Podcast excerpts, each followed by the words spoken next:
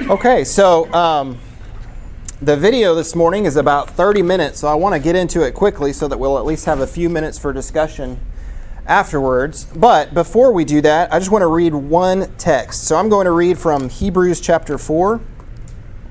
So if you've got your Bibles, you can turn over there or you can just listen. It's just a couple of verses. So uh, I just want this to kind of be the lens through which we hear and see uh, uh, Ray Vander Laan's teaching this morning. So this is the end of Hebrews chapter 4, starting in verse 14. Therefore, since we have a great high priest who has gone through the heavens, Jesus, the Son of God, let us hold firmly to the faith we profess. For we do not have a high priest who is unable to sympathize with our weaknesses, but we have one who has been tempted in every way, just as we are, yet was without sin. Let us then approach the throne of grace with confidence, so that we may receive mercy and find grace to help us in our time of need. So, this morning, uh, Ray is going to talk about uh, the temptation, the testing of Jesus in the desert, and kind of draw some parallels to the Exodus story as well. So, without further ado, we'll go into this.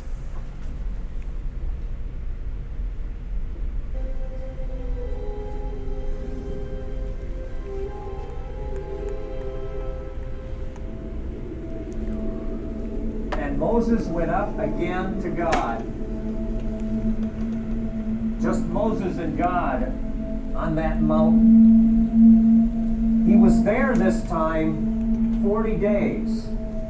40 days without eating and drinking. 40 in the Bible is a number that represents testing and preparing.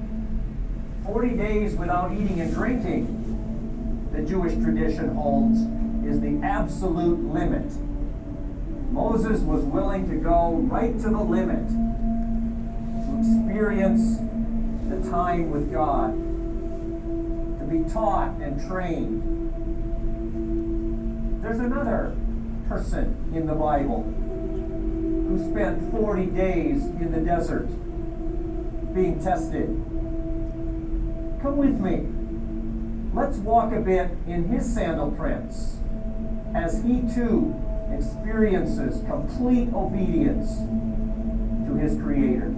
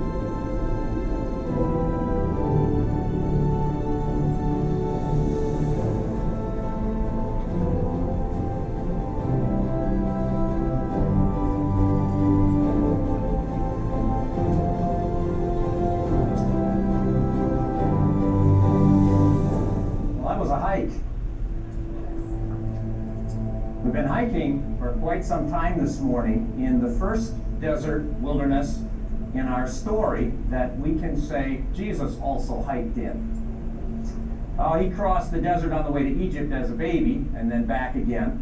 But I don't know that he was old enough to hike in that desert. But here, we're in the wilderness of Judea. And we've made our way up along a canyon and out into the desert. I'm not saying this is exactly where he went, but he was in this same wilderness.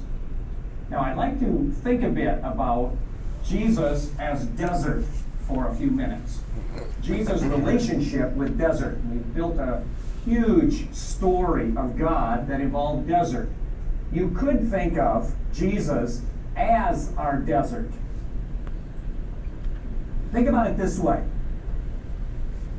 In the Old Testament, God said, Out of Egypt I called my son, referring to Israel. Jesus, God's only begotten son, was called out of Egypt. Or think about it this way He was the Passover lamb, died on Passover, the feast of the Exodus into the desert. Or how about this one? He is the prophet like Moses who was to come. Moses came out of the desert, Exodus. He is the light, like the cloud at night for the Israelites. He calls himself manna from heaven. That's an Exodus desert image. He is the high priest and the sacrifice, a system that was set up at Sinai in the desert. He is the snake on a pole, he says, which of course was desert. He calls himself the bridegroom, his people the bride. We celebrated that on a mountain that could have been Sinai. He calls himself the Word, and we learned that Word and desert went closely together because shepherds lead by word. And he calls himself the living water, which is clearly a desert image. So you could say Jesus thought of himself, or the Bible presents Jesus as our desert, or desert for us. He does all those things that the desert did for Israel, he does for us. And I think that's a beautiful picture. There's another one. You could say Jesus in the desert. And that's the one I'd like to think a bit about this morning.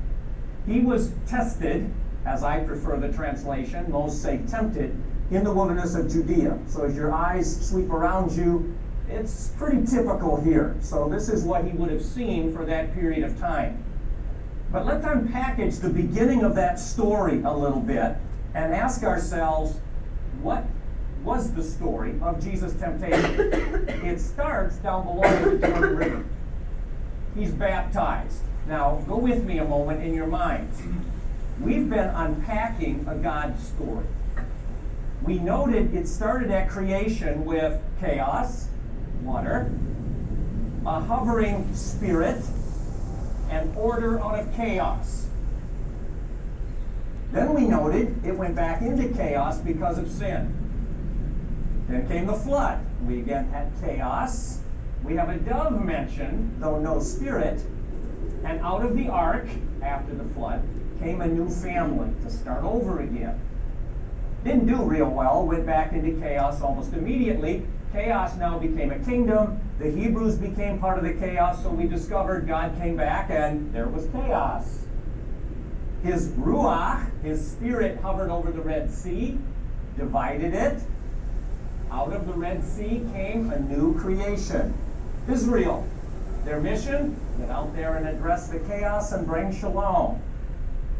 They did well sometimes and failed miserably others. Now I think God is at it again because we again have chaos. The Jordan River, I think, symbolizing that. We have the hovering ruach, dove, dove and spirit this time. Out of the water came Jesus. And what happened? Demons cast out, diseases healed, chaos defeated, and shalom came. And so it is as if God said, let's do it one more time. This time, not with my son, the Hebrews, but with my son, Jesus. Now, if you notice, in each case, maybe even including the flood, the very first thing that happens after the order comes out of chaos is temptation or testing. Adam and Eve had it. I think Noah had it too, though it isn't called that. And he failed, of course, became drunk, and you know the story. Israel faced it three times immediately after their Red Sea. So I think when Jesus came up out of the Jordan River and that voice declared, This is my son, I love him. Knowing what his mission was going to be, I think Jesus expected given how God's story works, I'm going to be tested or tempted. And that's exactly how the story unfolds. And he comes to this desert. Come, let's go just a bit further and sit together and look at the story of his wilderness testing. Come.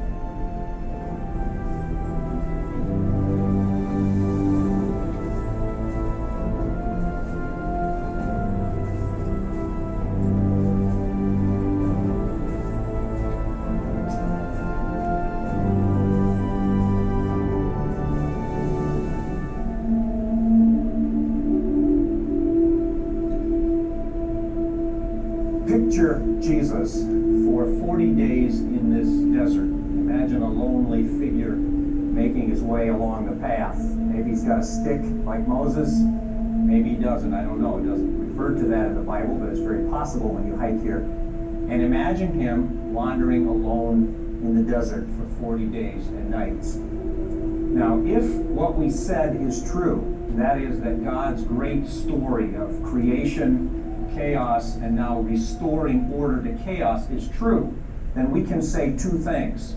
One, the kingdom of God must be happening, or the kingdom of heaven, as they would have called it in Jesus' day.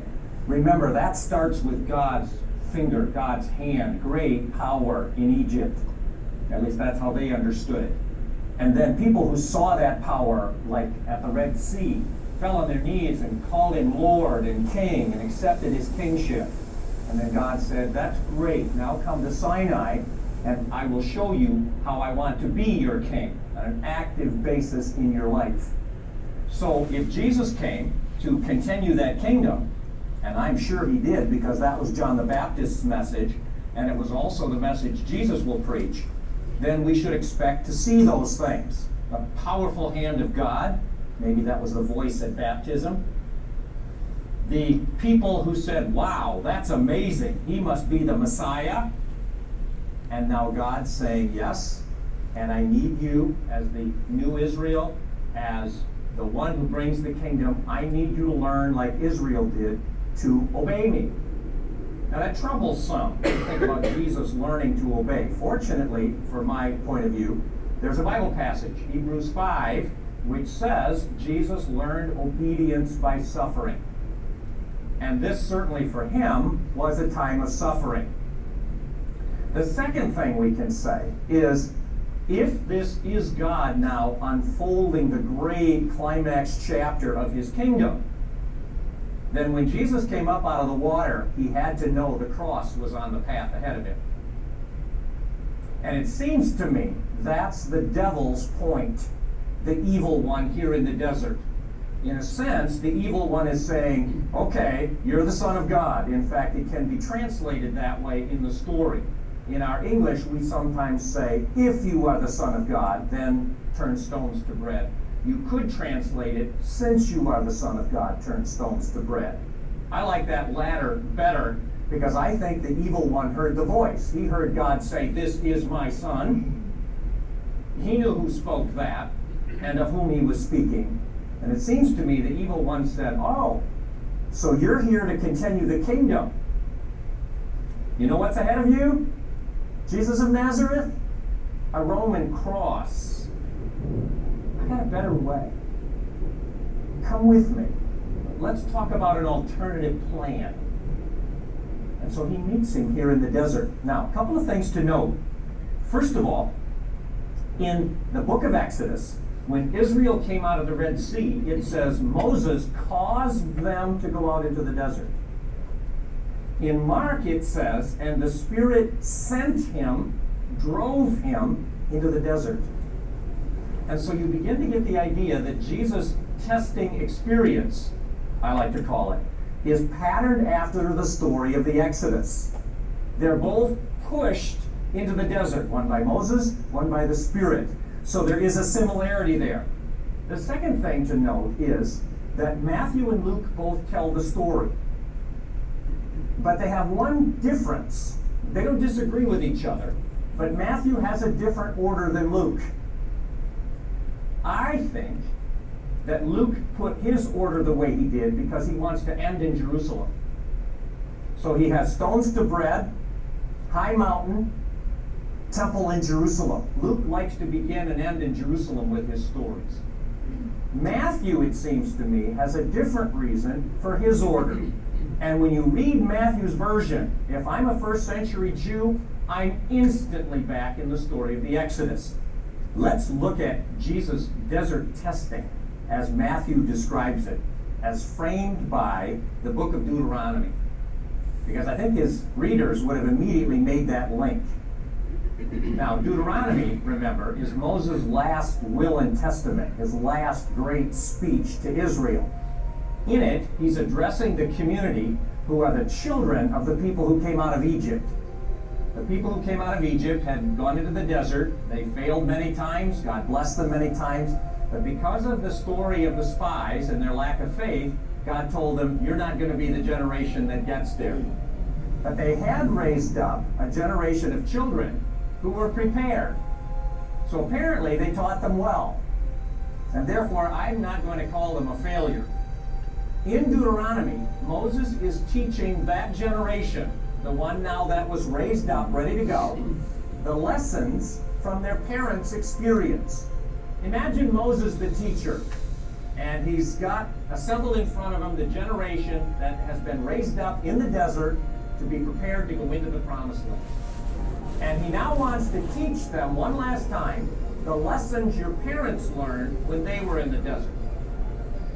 And in Deuteronomy 6 to 8, we have the key piece of that. In that section, Moses describes the three testings that God gave to that previous generation, or that he said they would face. First, remember the wilderness of sin. Remember it? We stood there under an acacia tree, hot that day, and we remembered how the Israelites, a month out of Egypt, got there and said, We want a banquet. Give us the food we crave. God tested them. And what was the lesson, Israel? Do you remember it? Here it is. Man shall not live by bread alone, but by every word that comes from the mouth of God, including the word when there will be bread. Have you learned this, Israelites. Then you're ready to go into the land. There was a second testing. Come with me to Rephidim. You remember it? We're on the edge of a cliff overlooking the plain. And we saw Moses leave and go to Mount Horeb because there was no water. But this time, your parents tested God much more severely. They said, Is he with us or not? First testing showed that they weren't fully committed to God with all their heart, this second one said, God, we're not willing to trust you with our lives until you prove yourself. Give us water. God was angry with them. What's the lesson? Do you remember? You shall not test the Lord your God. Put your life in his hands.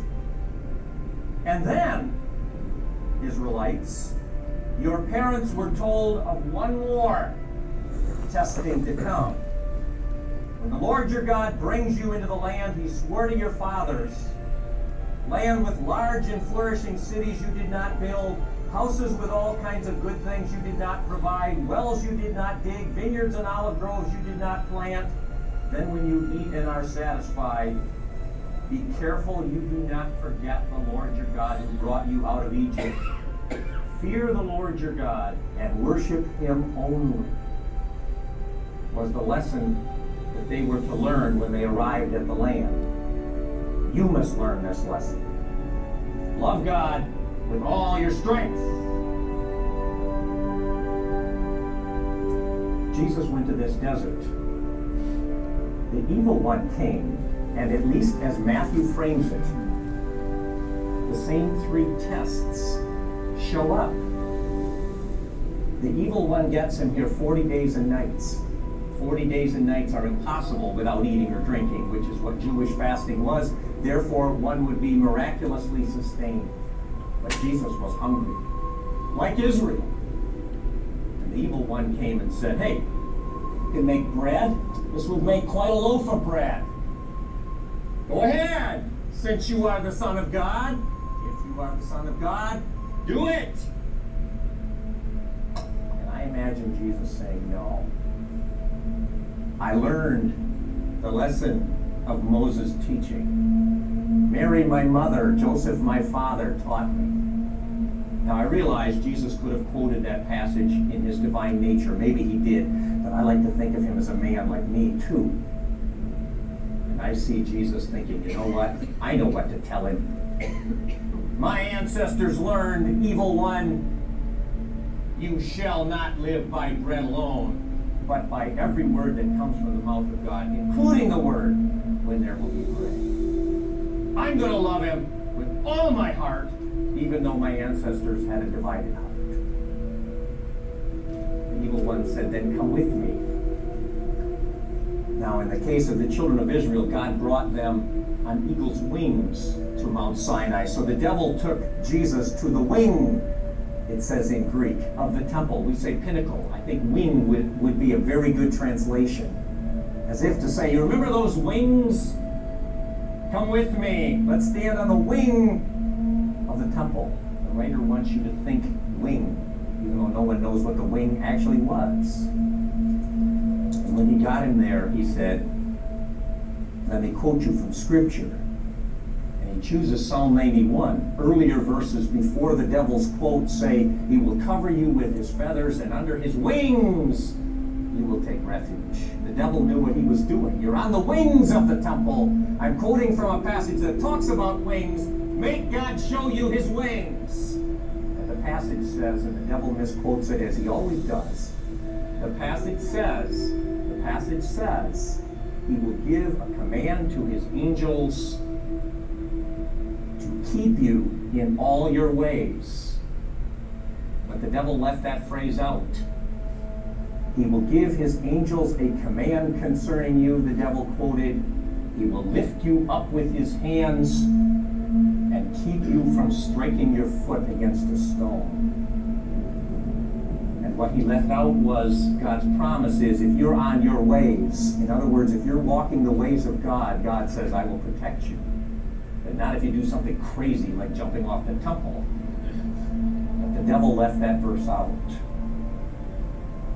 And Jesus thought, I see him as a man. God, yes, but in his human nature thinking, I know that lesson. The devil wants me to make God prove himself before I go to the cross, to show that he will protect me. He wants me to stand up there and gain attention and prove that God is with. No. Goes to the same lesson in Deuteronomy. You shall not test the Lord your God, evil one. I learned that from my ancestors.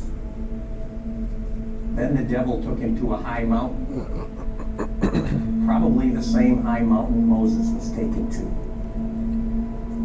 He said, You see it? You can have it all. Now, it wasn't the devil's to give, according to the book of Daniel. Devil's asking him to sell out on God. But what he's saying is, use your power. I'll give it to you. Do it yourself. That cross is going to hurt.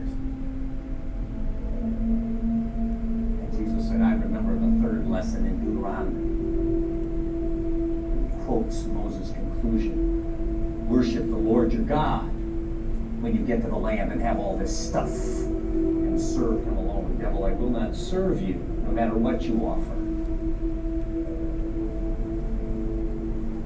So, what is the binder that binds the three tests together in Matthew? I think you're recognizing it. Because in that same Deuteronomy 6 to 8 section that talks about all those tests is the Shema. Love the Lord your God with all your heart, soul, all your might. And the three tests showing how the first generation didn't. In other words, Jesus came to do what Israel, at least the first generation, had failed to do. And he loved God with all his heart, all his soul, all his might. He kept the Shema.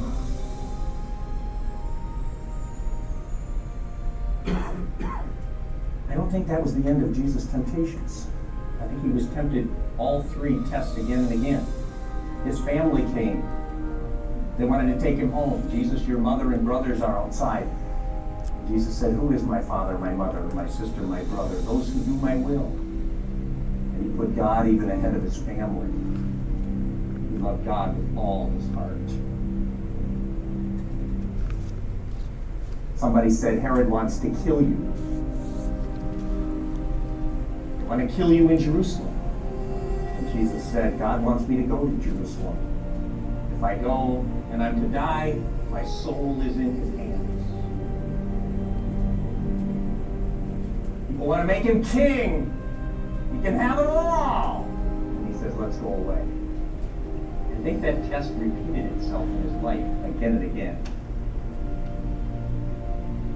And you know what else? I think he tested. Uh-oh. Well, let's see if we can finish this. People want to make him king. He can have it all. And he says, let's go away.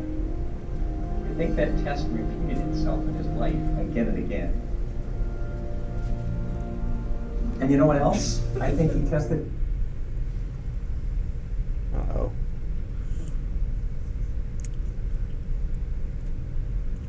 Well, let me see real quick if I can get the rest of this.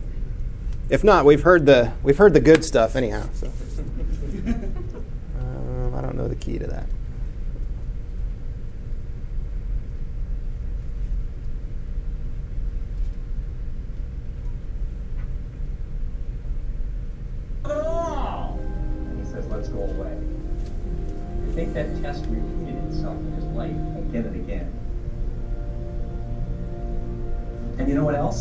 Think he tested.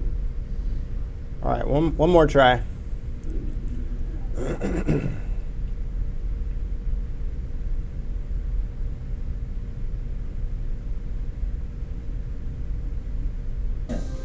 His family came. They wanted to take him home. Jesus, your mother and brothers are outside. And Jesus said, Who is my father, my mother, my sister, my brother? Those who do my will. And he put God even ahead of his family. He loved God with all heart. Somebody said Herod wants to kill you. They want to kill you in Jerusalem. And Jesus said, God wants me to go to Jerusalem. If I go and I'm to die, my soul is in his hands. People want to make him king. He can have it all. Test repeated itself in his life again and again. And you know what else? I think he tested his disciples. In the gospel, it says there was a crowd of 5,000. Jesus said, To test them, feed them. I think he expected them to say, Jesus, all we've got is one lunch. We're going to need you on this one, but you can do it. You're the Messiah. Eight months' wages wouldn't give each person a mouthful. What are we to do? They failed the test. Jesus said, I'm going to go to Jerusalem and I must suffer and die, and on the third day be raised. And Peter pulled him aside and said, Don't say this. Jesus said, Peter, no, no. I will put my life in God's hands. You must too. They would deny him and fail the test. Over and over again they said, Lord, is it now you give the kingdom to Israel? Are we going to have it all now? They didn't love him with all their might. But Jesus did. How about you? You see, Jesus was tempted and tested, in my opinion, first as the second Adam. First Adam failed. I failed too. How about you? So Jesus came to say, I'll, I'll do it for you. Jesus was tested and passed because he is the eternal Son of God, the sinless human. I believe this. But there's a verse that says, if you claim to be in him, walk as Jesus walked. Meaning you will be tested too. So do you love him with all your heart? Or is there some part of your life you shut him out of? Is there a relationship he's not part of? Is he in your business? In your classroom? With your friends on Friday night? Or have you loved him with all your heart and included him in everything? How about your life? Have you put your life in his hands? You willing to love him no matter what the cost? It's easy in America because we don't pay what some pay around the world to follow Jesus. But will you pay the price? Loss of friends, reputation, business. Do you love him with all your soul? How about your might? You're in a mad pursuit after stuff drive you buy and sell and accumulate and have. You want to do it all. You love him with every ounce you've got, depending on his provision. I think Jesus' testing is not simply this spectacular demonstration that he is the Messiah. Came to do what Israel failed to do. I think it's also a ringing challenge to say, Live Shema! As the Jew calls it. Love the Lord your God with all your heart, with all your soul, with all your might.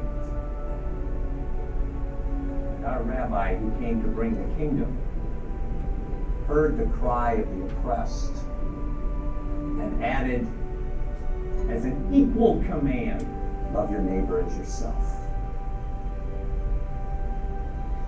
And that's, I think, the call that Jesus' testing brings to us.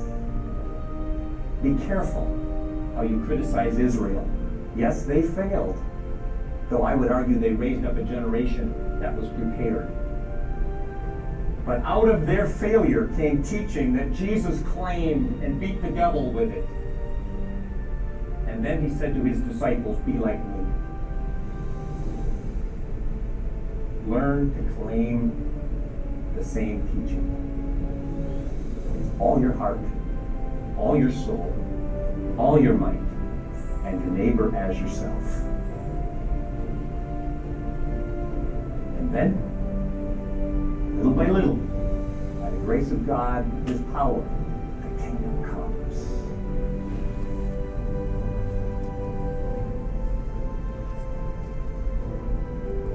Say it with me in English. Hear, O Israel, the Lord is our God, the Lord alone.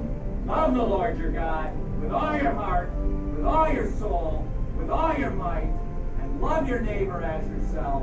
Amen.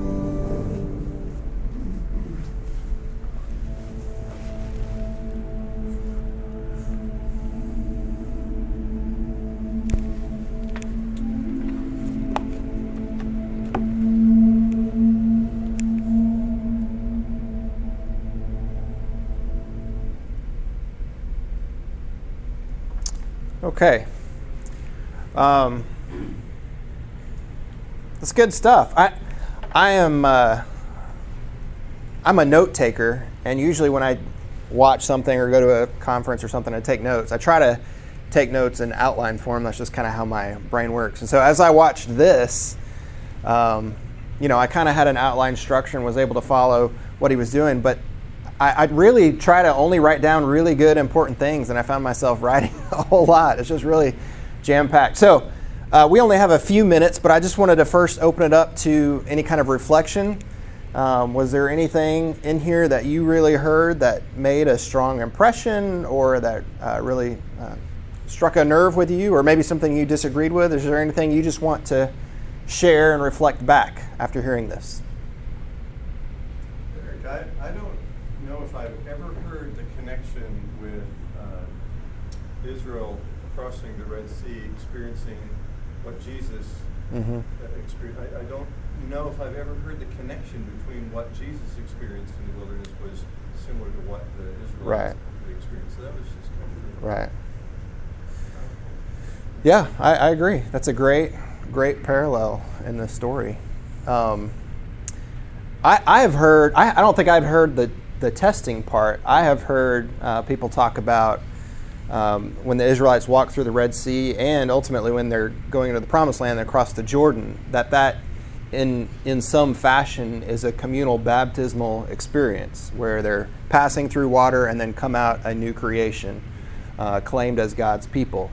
And so, you know, you have to take some, some, some liberties there, but when you're trying to look at a text from a, lit, from a literary um, point of view, it, it does work as a baptism of sorts. But yeah, the, the temptation of Israel as a nation and their failings in that um, is is an interesting perspective for sure. Any, along those lines, any other parallels that you heard there that were new to you or interesting, Mike? He juxtaposed Jesus with the Israelites and saying that Jesus learned obedience through his suffering, whereas the Israelites just rebelled. And right. Thought about you know my life and people I know and where that I guess where your heart is when you go into a struggle. Um, kind of predicts where you're going to come out of it too. Yeah. Would I would I learn obedience to that suffering? Probably not. I'd be saying, "What the heck is going on?" And right. who do I need to hit? You know. Yeah. Right.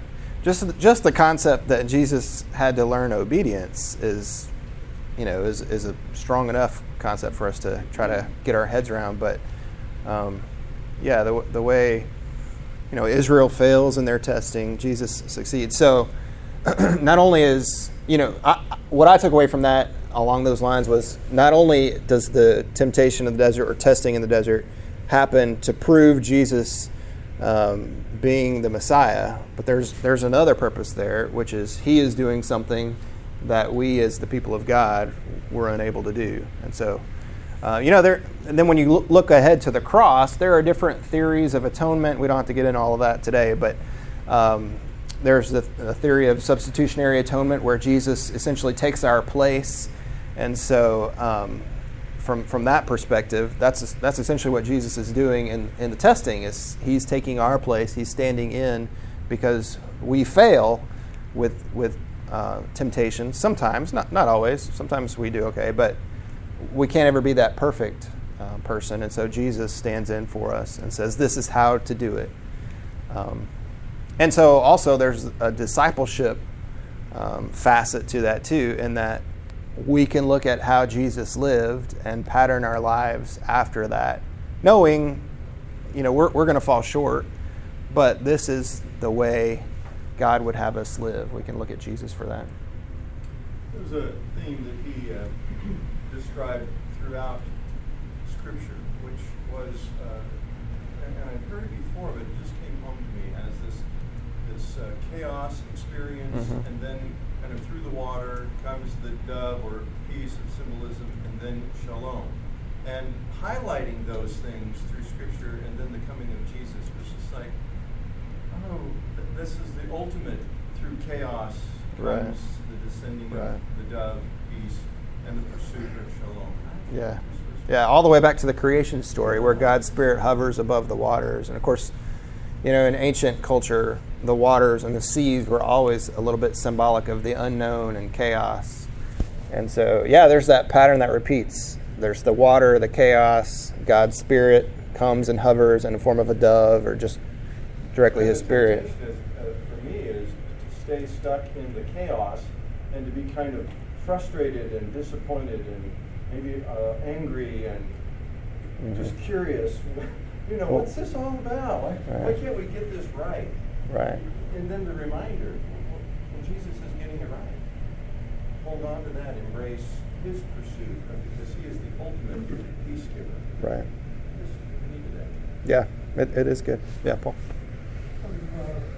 Heard Vander Laan a lot, and he, he continually comes up with these parallels, parallels, things that just I've never considered. Yeah, yeah. He, uh, I don't know where he gets all of them. Uh-huh. He comes up Right. Well, things like this. Yeah, I think a lot of them he borrows from other scholars and theologians, but I think some just comes from his own creativity and the fact that he's there on site in Israel a lot and new things open up. Uh, but I, I, will say this, and we'll kind of draw it to a close because we're past time. But uh, when you, you know, we are very familiar with the gospel story, just the narrative of Jesus' life. I think that's very familiar to us. We're also fairly familiar with the narrative of God's people in the Old Testament and the whole Exodus story. Um, although sometimes I think it would help us if we dug into that a little bit more. But there are uh, untold parallels in those two stories, especially in the Gospel of Matthew, which Ray kind of alluded to. You know, Matthew is writing to a Jewish uh, audience, and so his gospel is just full of allusions to the Exodus story and it would be almost impossible for a Jewish person to sit down and read his gospel and not be immediately drawn back into the story. So, um, I say all that to say this the next time you read a gospel, which of course doesn't take very long, you can sit down and read uh, even Luke, the longest one, in, in maybe two or three hours. You can sit down and read the whole thing. So, next time you read a gospel, uh, the whole time be thinking back to the Exodus story and the next time you read, uh, it's a little bit longer to read the whole entire Exodus story, but the next time you read anything from the Pentateuch, you know, the first five books of the Old Testament, any part of that Exodus narrative, all the way from creation uh, through Joshua, you can, if you kind of think, now how is this foreshadowing Jesus? You know, what? And the more you do that, the more you bounce between those two stories, the more those parallels open up. And it really enriches both stories. Uh, the former uh, really becomes a predecessor to what God is doing in the world, to how God is always redeeming his people and ultimately does through Jesus. Um, and of course, the Jesus story becomes a little bit more rich too when you have when you have that background. So, um, I would encourage you not to necessarily read, you know, Mark and then read Matthew and Luke and see those parallels there and what's different, what's the same, and what can we learn. But go all the way back to the Old Testament and find find those parallels that Ray is doing here. That it's, it's, it, it really enriches um, your understanding of the gospel. So, all right, thank you for being here. Uh, next week, Steve Sherman will be here to push play. Hopefully, it won't. Hopefully, it'll work for him.